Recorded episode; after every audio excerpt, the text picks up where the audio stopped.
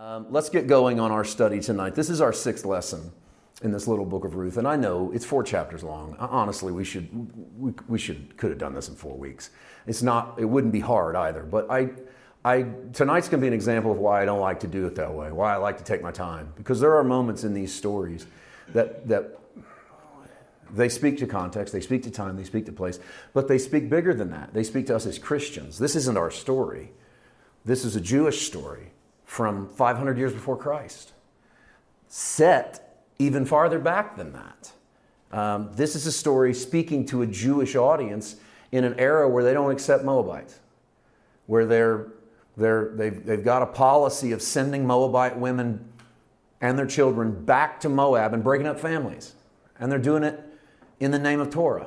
Ezra and Nehemiah are leading the charge of splitting up these this about 450 years before Christ. And somebody somewhere slides the little letter of Ruth into the consciousness of the world of that day. And it was so powerful that it got put into the collection of all of these Jewish stories, stuff that gets dropped out, stuff that we've never even heard of because we're Christians living 2,500 years later. But this story made it. And it, it, by all accounts, it shouldn't have made it.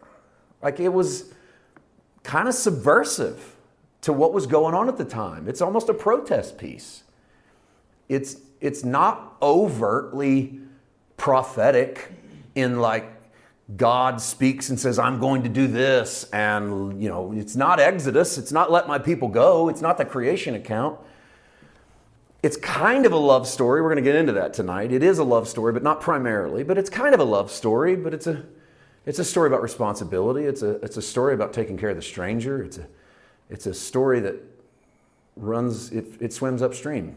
When, when, when, the, when the flow of everyone's feelings are going one direction, Ruth's going the other way. And I'm amazed by it. I'm amazed it survived in its world, and I'm amazed that we still talk about it. But every now and then we get into spots in this book where you got to step outside of Ruth and and see the Jesus that is looming in this book. He's there. He's, he's standing somewhere in the shadows. And if, if you can go off to the New Testament once in a while and, and find him, well, then that's even better because we're not Jewish.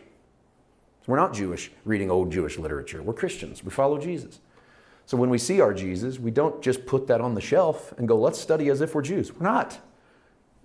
We're followers of Christ. So when we see Jesus, let's talk about Jesus. Where might he be in this story. So, in case my subtitle, The Man Will Not Rest, seems odd to you, all of that talk about Jesus ought to tell you who the man is in this, because it sounds like if you've read the book of Ruth, the man is Boaz, and it is. But for tonight, the man is more than Boaz. The man is Boaz, and the man is Jesus. And uh, he doesn't rest until he does everything he needs to do. And that's going to teach us how to rest it's going to teach us how to lean on Him as, our, as, as the source of our strength and find peace in a chaotic world. And if the book of Ruth is doing anything, it's hopefully to give voice to the voiceless and to find a little peace in a chaotic world of its day. Up until the moment that we will read, and we're going to begin reading in the third chapter in just a second. Um, not going to recount the entire story, but I do want to remind you that when we left last, Ruth had dressed up, put on her best garment, put on her best perfume, and went to Boaz's house, tent, residence, wherever he's staying. And she lays at his feet. And in effect, she's offering herself to Boaz for all of the things that that may or may not mean. What we know happens in the story is that somewhere in the middle of the night, he wakes up and notices there's someone lying at his feet. And he has this, we have this confrontation here probably a wrong word, but we have a conversation between Boaz and Ruth. And what transpires is going to lead us. This is where we ended last week. It, it is Boaz essentially saying to Ruth, uh, I'm going to do what I can. I'm going to I'm going to take on your case. I'm going to be your kinsman redeemer, but if there is somebody closer than me, so he's going to end up being the guy that gets the first chance to be your redeemer. If he doesn't, I will take care of it, but leave it to me. I'll be the one who solves this issue. And so the, the book of Ruth takes an interesting turn to where she's now about to be linked. This Moabite, this girl is about to be linked to the people of God through marriage. And in the Jewish world, there's no greater link than that. That is a marriage that's uh, reflective of their relationship with God. Um, there's a little moment right before that, and I didn't get to this last week, and this is just a little freebie, and I don't have it um, in the scripture. I don't have it on the screen for you, but there's a little moment where when, when Ruth gets to Boaz's residence and Boaz realizes who she is, she says to him, All that you say to me, I will do. And there is a replay of that in John's gospel when John has Mary, the mother of Jesus, at the wedding of Cana, say to the men in charge of the party, Whatever he says to you, do it. And we don't have any other words by Mary in the Bible. The last thing Mary says is at the wedding of Cana, whatever he says to you, do it. The greatest piece of advice you'll ever receive in life, in my opinion, is whatever Jesus says to you, do it.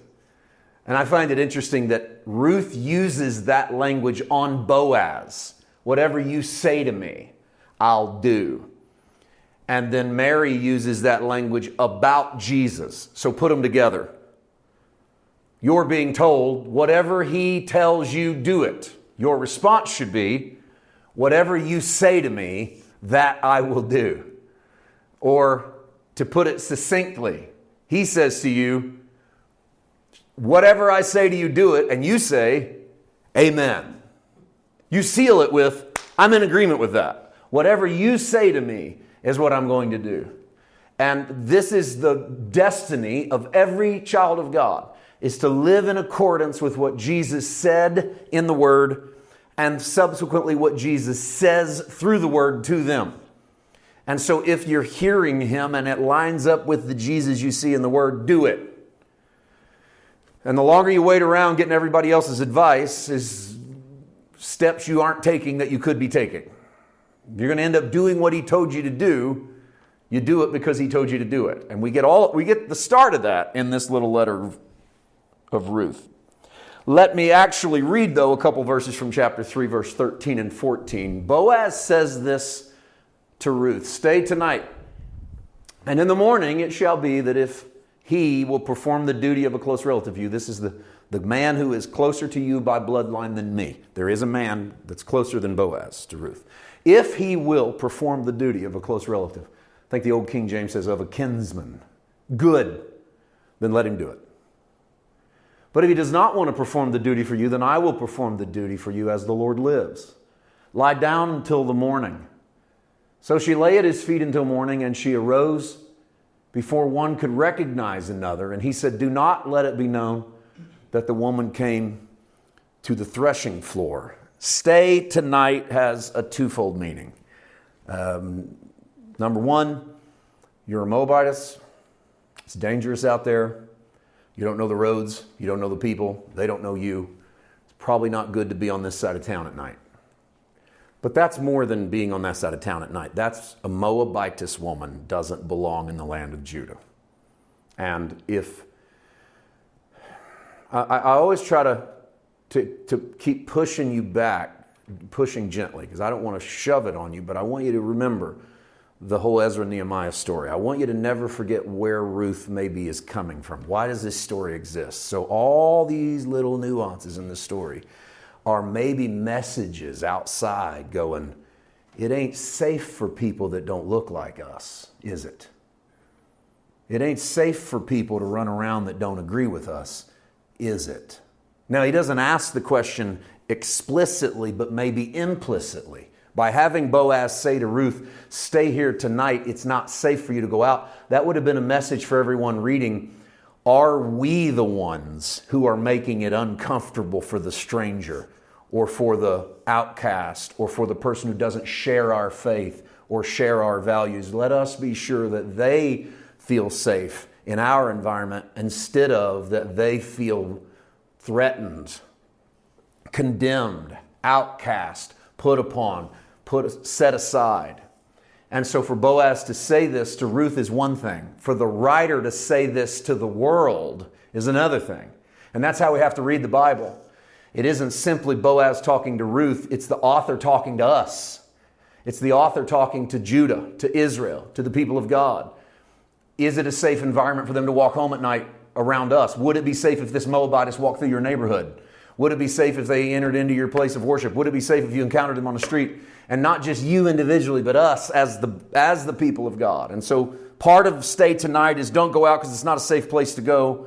Wait until Wait until the sun is about to come up when you've got just enough light to walk, but not enough light to be recognized. There's a statement there in verse 14 She lay at his feet until morning, and she arose before one could recognize another. That does not mean she arose before Boaz could recognize Ruth. That wouldn't even make sense. We've been, Boaz and Ruth been talking the whole chapter. What it means is go out before anyone can really recognize who they're meeting on the street. You need just enough light to get home, but not enough light to be a Moabitess. Catch that. What's that say? It ain't safe for Moabitesses. And it ain't safe for you if you can't see to walk. So go in that very thin space between just safe enough to see the road and just safe enough to not be recognized and get home quickly. And Boaz doesn't take on the responsibility of walking her home like a chivalrous man. He doesn't put upon himself to take care of her in the midst of this because this is a message to Israel and Judah. It's your job to take care of the Moabites in your neighborhood. That God doesn't walk alongside of them and hold their hand all the way home. He's expecting his people to take care of them on their way home. If you read it through that lens, you can see why Boaz stays back. And also, stay here tonight is an unofficial marriage proposal in that world. Stay here tonight is his way of saying, You stay here all night long. You're, you're saying that this is the place you want to sleep. And the place that you want to sleep is in the place that you want to sleep the next night, and the next night, and the next night. It's another way of saying, not only do I offer whatever you say to me, I will do, but I accept your invitation to stay here, is the acceptance of marriage, which leads us to this is very, this is kind of clinical, isn't it? I mean, Boaz was like, there's somebody closer to you than me. If he'll redeem you, good stuff. If not, I'll do it. And we go, we, we really want Boaz to be much more romantic than this. Like, we want Boaz to say, there's a closer kinsman, but let's don't tell him about you because I'm in love with you. And our destiny is to be together. we, you know, we, want to, we want Hollywood to come into this story. And if we were putting this on the screen, we would change the kinsman redeemer part because we can't have Boaz uh, not willingly marrying Ruth. We can't have Boaz taking Ruth if the other guy doesn't want you. The other guy doesn't want you, I'll take you. And so I've kind of wrestled with this too, because I'm like you. I bring my own understanding of, of Western story into the narrative. And so I'm going, man, this would have been a lot more romantic if Boaz would have been aggressive and I love you and you're the most beautiful thing I've ever seen and I don't want anybody else to marry you. Please marry me. If it just went after Ruth and, and the way we the way we preach Ruth and Boaz, you would think this is the ultimate love story. Like Ruth goes and finds her Boaz, and there's nobody else, but there's one man on the earth for her, and she found him. But it is a little more clinical than that, but not in a cold way. Let me, let me explain what I mean.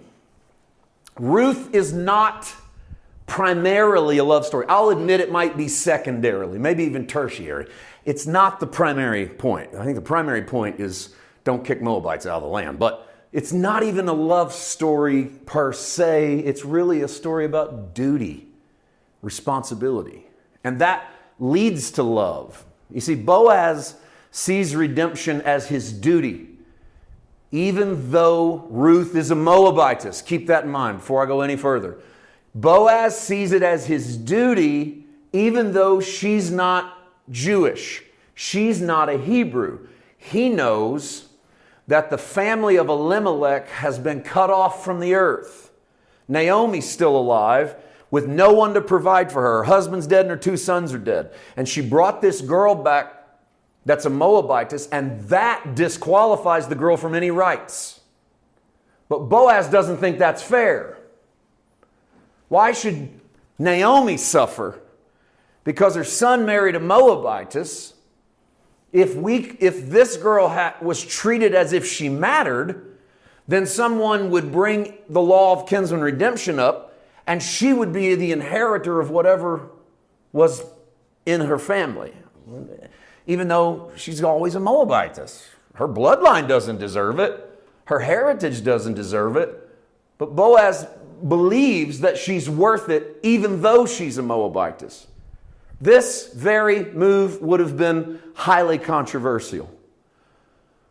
What duty does the Israelite have to the foreigner and to the stranger? I should have put a question mark there because it's a question. What duty, what do they owe a Moabite?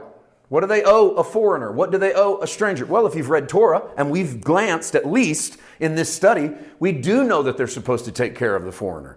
We do know that the stranger is supposed to matter. There's obviously love, but his insistence that a closer kinsman exists is his way of involving his brethren, inviting them to treat the stranger with respect as well. So I wrestled this over and went, why does this feel so clinical? And my answer that I see is this if the story was just Boaz fell in love with her, that's not a subversive text. They would have just threw the story aside and went, well, Boaz is like the rest of you. He shouldn't have done it. So she should have been kicked out, and the rest of you Moabitess women ought to be kicked out. But by injunctioning, by invoking kinsman redemption, a system designed to provide and pass inheritance, and by Boaz stepping out of the way voluntarily so that someone else could step in to redeem, forces everyone in town, or at least one guy in town, to have to make a decision. And spoiler alert. We won't teach this tonight, but spoiler alert. When you get to the fourth chapter and Boaz brings the kinsman relative up, he says, Elimelech is dead. Mahlon and Chilion are dead. And there's nobody to take their inheritance. Will you redeem it? And the man says, I'm your man. And quickly, Boaz says, The day you do, you must take Ruth the Moabitess. And Boaz throws the whole wording in there. He doesn't just say Ruth. He's, he doesn't just say you must take her dead. He must just take his widow. No, he says you must take Ruth the Moabitess. And the man goes, oh, I can't do that. And that's the arrow in the story. That's the arrow in the story that goes, see? Everything, all of your noble ideas fall apart the moment that somebody undeserving gets equal rights with those who are deserving. And once again, Moab, Ruth becomes a really tough piece of literature. It gets harder and harder to chew now, the deeper you get in. So that's a spoiler alert. That's coming up. That's what we'll find out about that kinsman. But in this moment, I don't want you to think of it as a love story as much as the author of this doesn't want you to think romance. The author of this is dealing with a people who are using Torah to kick out Moabites. So the author does the same to keep them in. If you just use a love story, that's not enough. Not for a crowd that wants to see text. And so he uses text, he uses kinsman redemption. Ruth chapter 3, verse 15. Bring the shawl that is on you and hold it. And when she held it, he measured six ephahs of barley and he laid it on her. And then she went into the city. And when she came to her mother in law, she said, Is that you, my daughter? She's been gone all night. Naomi making sure it's her. And she told her all that the man had done for her. And she said, These six ephahs of barley he gave me because he said to me, Do not go empty handed to your mother-in-law. Let's deal with oh, before we do. Make just just quick synopsis. I'm not going to send you away with nothing. Here's enough barley. This is going to last them. This is going to last over a week. This might last longer. So he loads her up, and she's worked all day. She's already received goodness. She's already received profit. This is on top. This is icing. This is favor. This is grace. This is. Uh, if the first part of the book of Ruth is God will bless you with handfuls on purpose, but you still got to go to the field and pick them up. That's a fact. Then the second half of Ruth is, but don't discount that God wants to pour way more on you than you're able to pick up. All right? God reserves the right to bless you unfairly. and, and I like to remind you that God reserves the right to bless you beyond your worth to bless you beyond your threshold of reception, that you're going to have to take your shawl off and take in the goodness of God. He reserves that right. And it's a Moabitess. This is another shot across the bow. This is someone having getting more grace than they deserve, more favor than. You know what this is? This is Jubilee. This is the day of Jubilee. This is debt's gone. I'm about to take you upon your name into my name, and I'm going to give you more than you're worth. And we've never, we love Jubilee. We love Jubilee as long as it's qualified people that get Jubilee. If you qualify for Jubilee, we think Jubilee's great. But we love to. Pre- Jubilee was the day, just in case you don't know this or that you're, you don't know. Jubilee was the day in Old Testament where on the 50th year, everything went back to its original owner and all debts were canceled. It was almost the day of anti capitalism. I mean, I don't know any other. It's the actual opposite of our entire financial system, and it happened once every 50 years. And Israel was pumped about Jubilee. We don't know if it ever actually happened. We don't ever actually have it happening because I think it was even a little too heady for them. I think even they would get to the 50th year and go, Are you really going to do this? I don't know. We don't have a record of it. But the, the fun part about it is when Jesus reads Luke 4 and says, The Spirit of the Lord is upon me, for he hath anointed me to preach the gospel to the poor, to recover his sight to the blind, set at liberty them that are bruised. This day, to preach the acceptable year of the Lord, this day is this scripture fulfilled in your ears. The phrase acceptable day of the Lord is Jubilee. That's what Jesus said. I'm here to declare Jubilee. Today, it's fulfilled in your ears. And everybody was all excited. And then Jesus, sensing how excited they were that it was their Jubilee, said to them, Were there not enough widows in the land of Israel? that Elijah would go to the widow at Zarephath. That's a Gentile. Were there not enough lepers in the land of Judah that God would heal Naaman, a Syrian? And the Bible says, and all of them picked up stones to kill Jesus.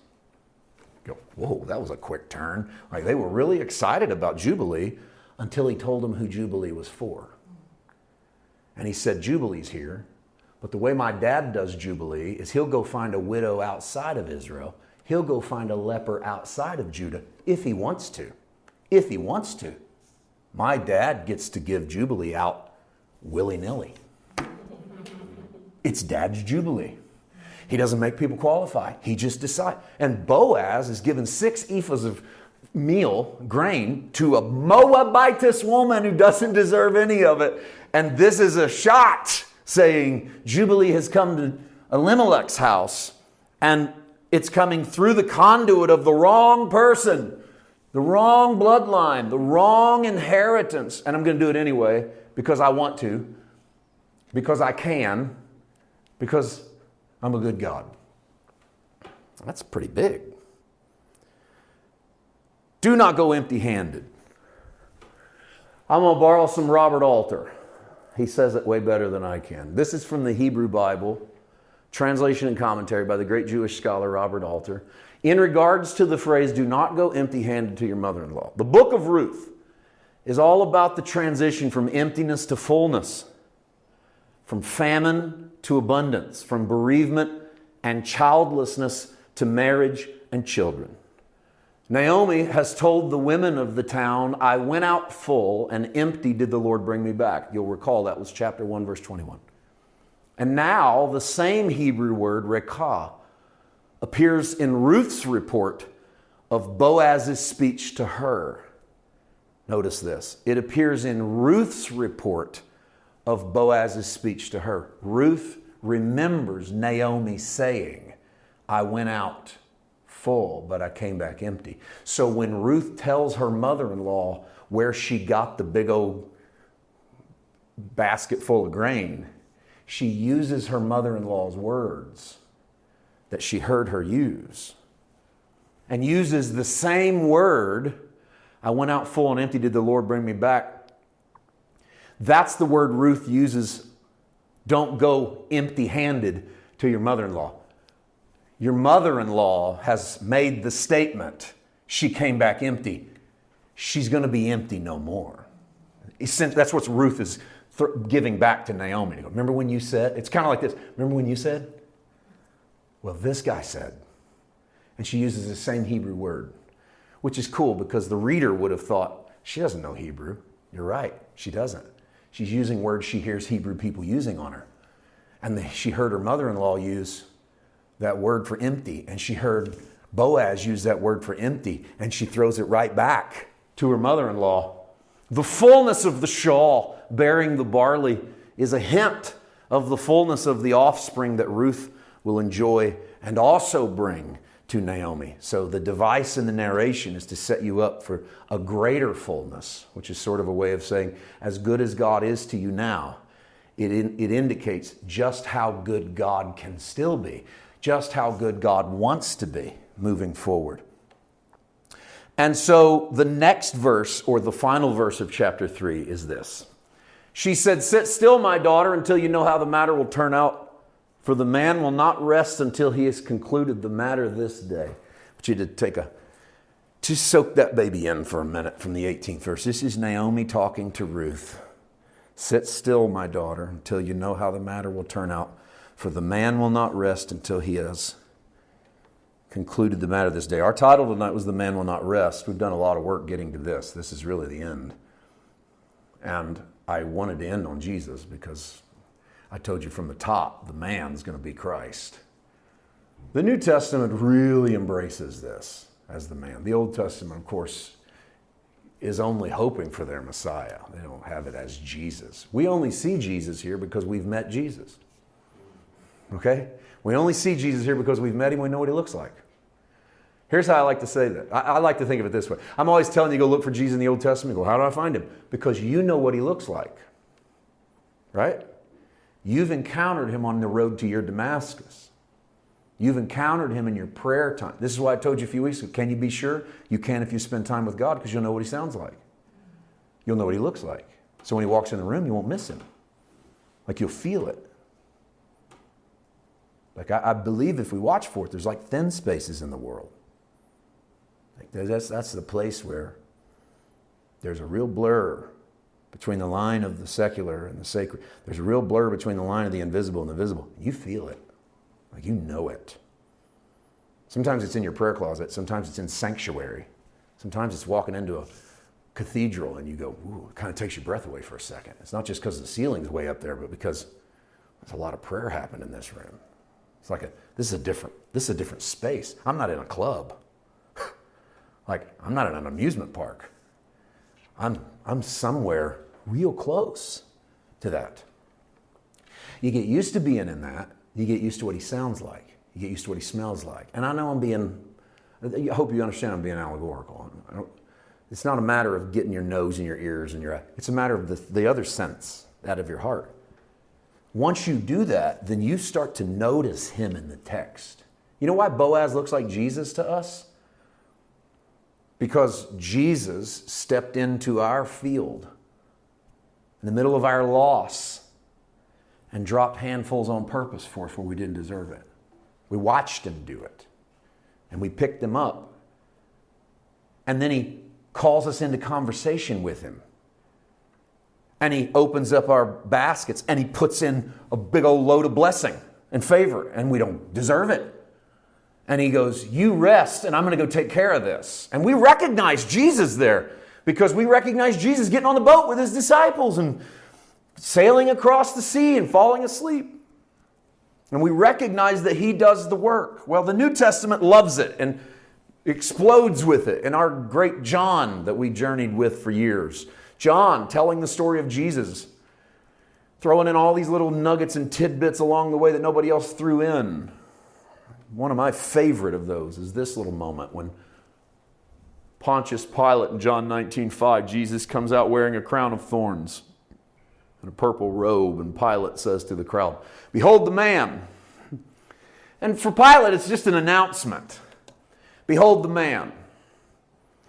You think maybe he's the Son of God? Maybe you don't. What makes you people mad is that some say he's the King of the Jews. I don't know. I wash my hands of it. Behold the man, here he is.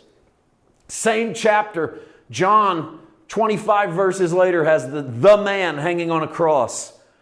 And when Jesus had received the sour wine, he said, It is finished. And bowing his head, he gave up his spirit. The man finished the job. And only when he finished does he bow his head and give up his spirit. Because in giving up your spirit, you're dead. Jesus said, My life is not yours to take, my life is mine to give. No other human gets to say that, by the way. None of us get to say, My life is a. Uh, I, I don't go until I let go. Well, good luck with that, because that doesn't always get to happen that way. Jesus did. Jesus says, My life is not yours to take, my life is mine to give. When I let go of it, it'll go. And when does he let go? He doesn't let go when they're beating him. He doesn't let go when they mock him. He doesn't let go in the crown of thorns. He doesn't let go when he's thirsty. He doesn't let go when, they, when the other criminal cuts him down. He doesn't let go until tetelestai in the Greek. It is finished. Perfect tense. It is finished now. It is finished forever. It ever shall be finished.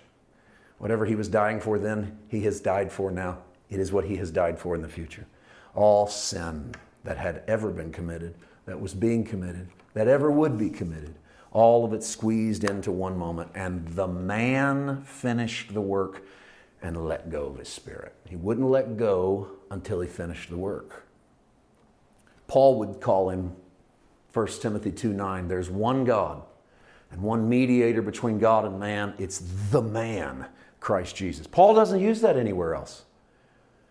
But in this moment, Paul has the man is a new man. A new man. This is a new Adam. Men work and they survive by the sweat of their brow. But the one who can mediate between the rest of us Adams is a new Adam. The man, Christ Jesus, because he's the only man that truly finished the work. And because he's the only man that truly finished the work, he's the only man that can mediate between the rest of us out here working the rest of us out here scraping, the rest of us out here trying and, and hoping. The man has finished that job. And when he finished, what does he do? Hebrews 4:10.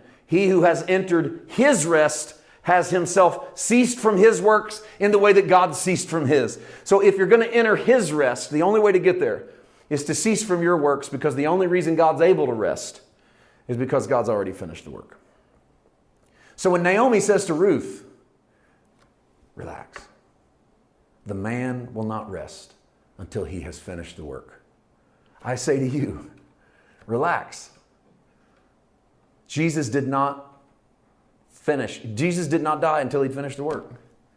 Jesus finished the work for you so that he could rest, so that you could rest, and this is what rest looks like. We enter rest through faithful obedience to his promises. Please don't miss that line. You don't enter into rest by going, Oh, I'm just going to rest. I, don't do anything. This is what rest looks like. No, some, a lot of times that's sleeping in Jonah's boat. That's going the wrong way because you're just too lazy to figure out the right way. And so you just go, oh, whatever happens, happens. You know, praise God, God's got it all under control. And then you just go and just get smacked around. Who cares? Because, well, I'm the righteousness of God in Christ. Go, well, good luck with that. Because that's not, that's not entering rest. Because entering rest is faithful obedience to the promise of God. You know what the next verse is in that Hebrews 4 run? It tells them that the word of God is sharp and quick, more powerful than two-edged sword, pierces asunder soul and spirit, divides the joints and marrow, discerns the thoughts and intents of the heart. Why does he throw that in? Because if you're going to enter into his rest, you're going to do it at the end of hearing his word. And what is his word? The whole third and fourth chapter was there's a land of promise. Do you want it? There's a land of promise. Do you believe I can give it to you? And if you believe it, you can have it. And how did you get into the land of promise? You faithfully followed God there. He led you out of Egypt and He said, keep putting one foot in front of the other. And as you do that, that's faithful obedience. What would Eugene Peterson call it? Um, faithfulness was long obedience in the same direction. That's pretty good. It's long obedience in the same direction. It's the only way we enter into that rest. Ruth did the same thing. She trusted Boaz would keep his word. Now, if Ruth failed to trust that Boaz would keep his word, then she would have gleaned in another field, or she might have looked to marry another man. The arm of the flesh is what takes us out of the place of rest. It would have been very easy for Ruth to do. She wakes up the next day and goes, You know, this is lazy sitting around waiting on him. I'll just go work one more field. What's the big deal? It's just one more field. And we do this a lot because we think activity equals blessing or favor. Rest is not inactivity. Rest is Holy Spirit directed activity. Oh, yeah.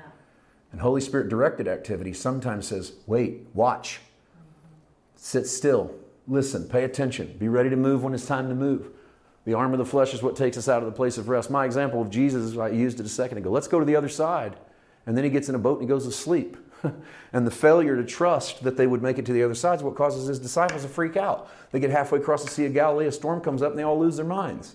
They come wake Jesus up. And when he wakes up, he says, You have little faith. Why did he say you have little faith? Because I only gave you one thing to do. Just go to the other side.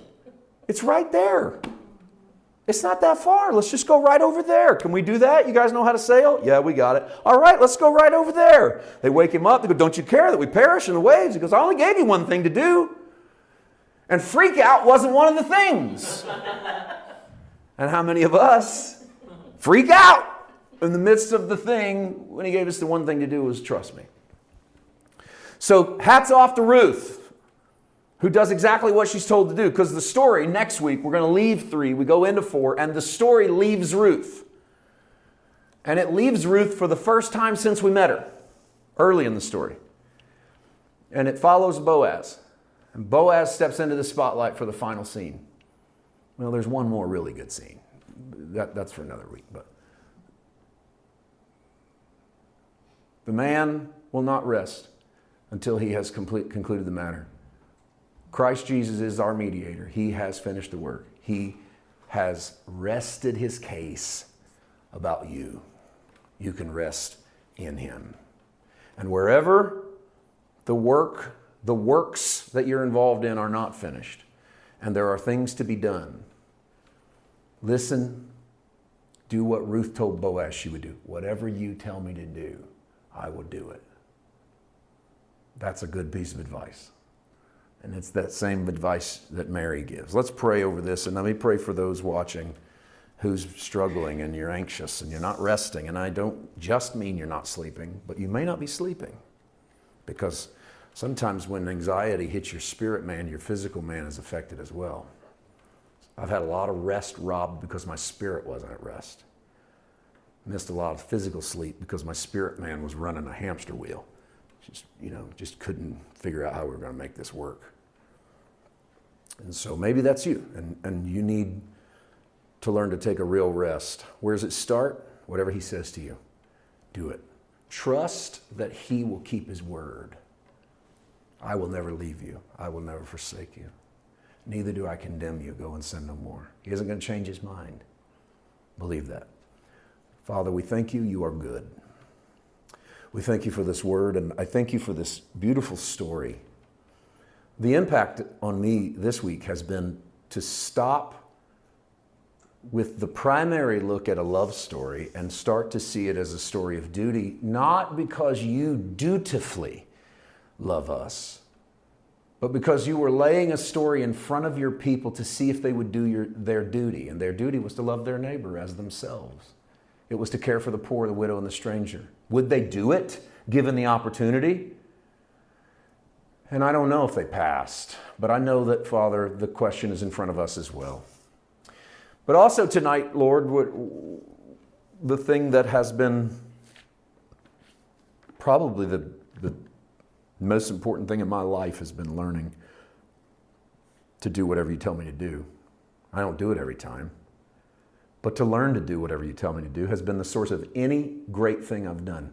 And any area in which I'm at rest in my spirit has been because I'm faithfully obedient to what you've told me to do. And every area where I'm not is because there's an arm of the flesh that is raised up. I pray for every viewer, every listener who is struggling to come to a place of rest in their spirit. It's affecting their mind, their body, their life.